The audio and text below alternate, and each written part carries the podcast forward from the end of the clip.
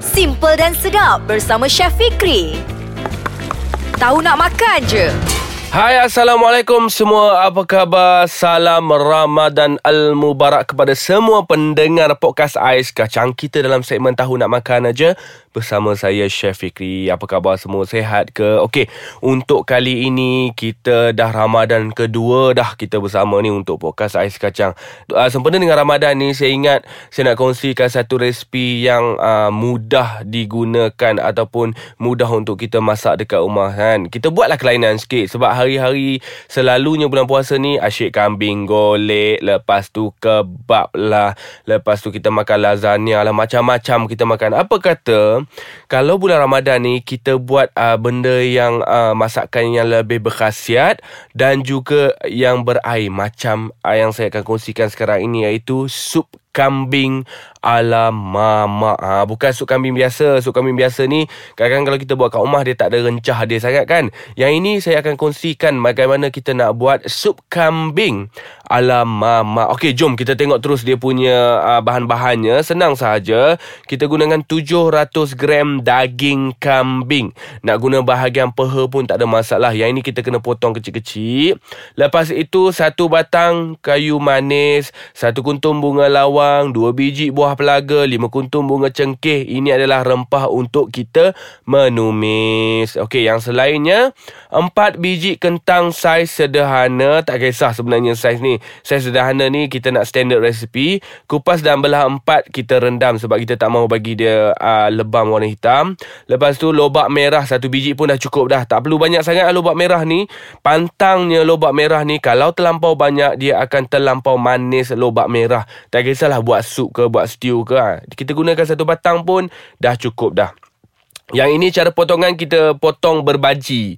Baji ni maksudnya kita potong dia roughly cut. Roughly cut dia bentuk tajam-tajam sikit. Tapi tak kisah pun, nak buat bentuk bulat pun boleh, bentuk dadu pun boleh juga, tak ada masalah. Lepas itu 1 pokok daun sup. 1 pokok ni maksudnya segenggam, lebih kurang segenggam daun sup tu kita kerat kasar. 1 helai daun pandan kita simpulkan. 2 batang serai ini kita ketuk. 1/2 camca besar lada hitam untuk tumbuk halus. Yang ni kita nak tambah dalam kita sebagai perasa, bagi ada rasa pedas-pedas sikit. Lepas itu 1/2 camca besar rempah sup. Rempah sup tak kisah nak guna jenama apa pun, guna sahaja. Ikut orang cakap apa, kesesuaian kita lah. Rempah sup kena ada. Lepas tu 1 camca besar penuh rempah kurma. Kita gunakan rempah kurma sedikit. 1/2 cawan air. Air ni kita nak bancuh bersama dengan rempah kurma tadi. 5 biji bawang merah kecil kita hiris halus. Okey, garam air tu secukup rasa.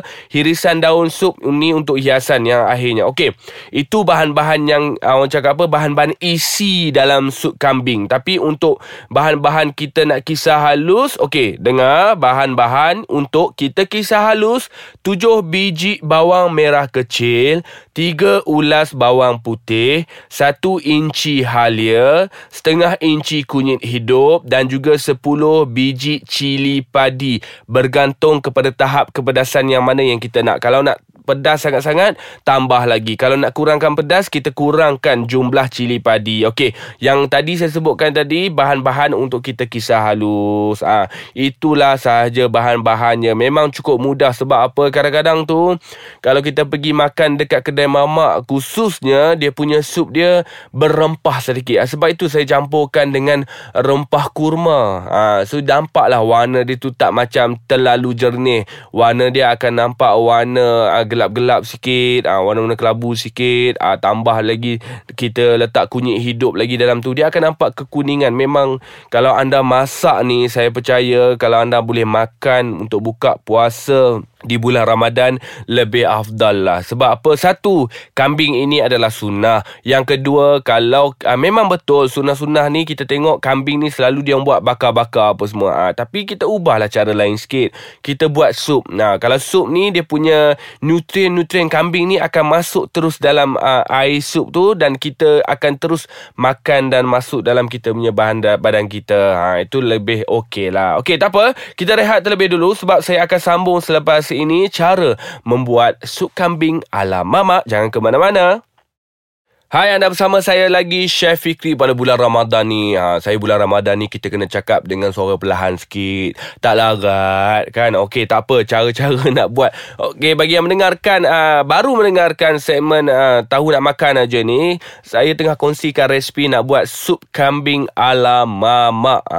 Bahan-bahannya anda boleh ulang, dengar balik macam mana. Tapi sekarang ni sebab bahan-bahan ni banyak sangat, saya nak teruskan cara membuat sup kambing ala mamak. Walaupun bahan-bahan dia nampak banyak, tetapi cara pembuatan ni memang cukup mudah anda sediakan. Kalau kat rumah ada pressure cooker, memang terbaik sangatlah saya cakap. Sebab apa?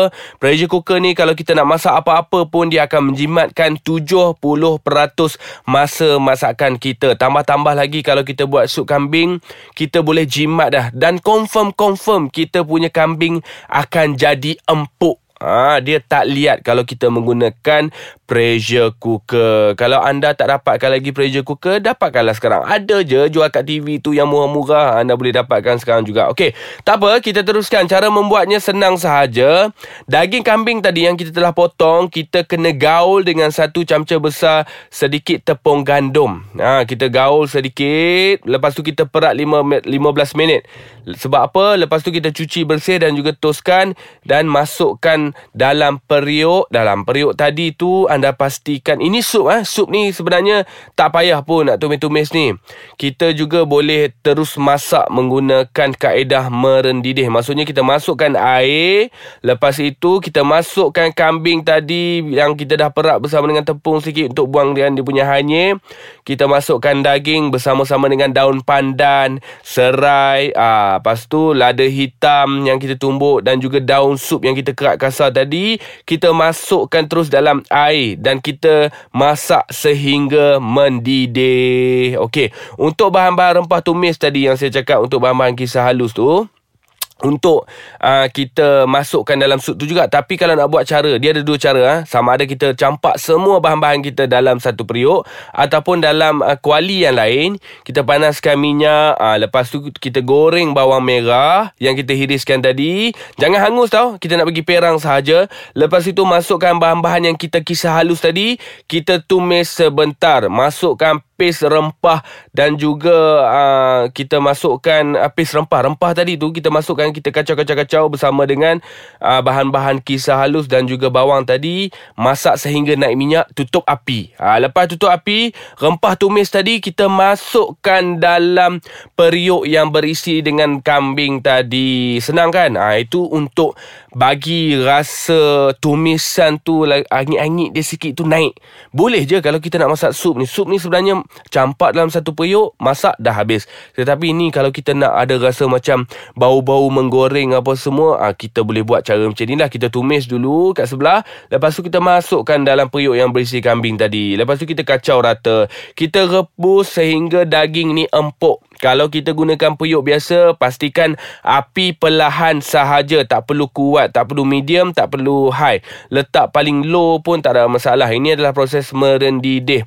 Lepas itu kita masukkan kentang. Kalau kita dah rasa kambing kita ni macam, dah lama dah ni, dah empuk dah ni, barulah kita masukkan kentang tau. Jangan masukkan kentang dan juga lobak merah dulu kalau daging kita tak empuk. Nanti kita punya kentang dan juga lobak merah pula terlebih empuk. Okey, bila dah betul-betul empuk kita punya daging, barulah kita masukkan kentang dan juga lobak merah. Kita masak sebentar lagi. Perasakan terus dengan garam secukupnya apa semua. Lepas itu barulah kita biarkan sehingga kita punya kentang dan juga lobak ni betul-betul empuk. Itu memang cukup senang saja. Okey, yang bahan-bahan yang saya cakap sebagai hiasan tadi, sebenarnya kalau anda nak hias atas pinggan pun boleh. Tetapi kalau anda boleh macam bawang goreng apa semua, daun sup ni, campak sahaja masuk dalam kita punya periuk yang sup tadi. Biarkan dia masak apa semua. Itu memang, anda cuba bayangkan sekarang ni, sup yang saya cakap kepada anda ni, anda akan dapat seluruh manfaat daripada bahan-bahan yang kita kongsikan. Memang ada semua khasiatnya, daripada kambing, rempah ratus, daun sup dan juga lada hitam. Semua ada manfaatnya masing-masing. So saya harap anda boleh buat buat resepi sup kambing ala mamak ni, kita praktikkan. Maksudnya boleh makan di waktu sahur dan juga boleh makan di waktu berbuka. Jangan fikir pasal kenyang, sebab ini adalah bulan beribadah. Dan kalau kita makan benda yang berkhasiat macam saya kongsikan ni, insya-Allah kita akan terus fokus untuk sebulan kita berpuasa. Okey, terima kasih kerana bersama saya. Dan saya insya-Allah saya akan kongsikan lain resepi di lain episod dalam segmen Tahu Nak Makan aja. Bye-bye.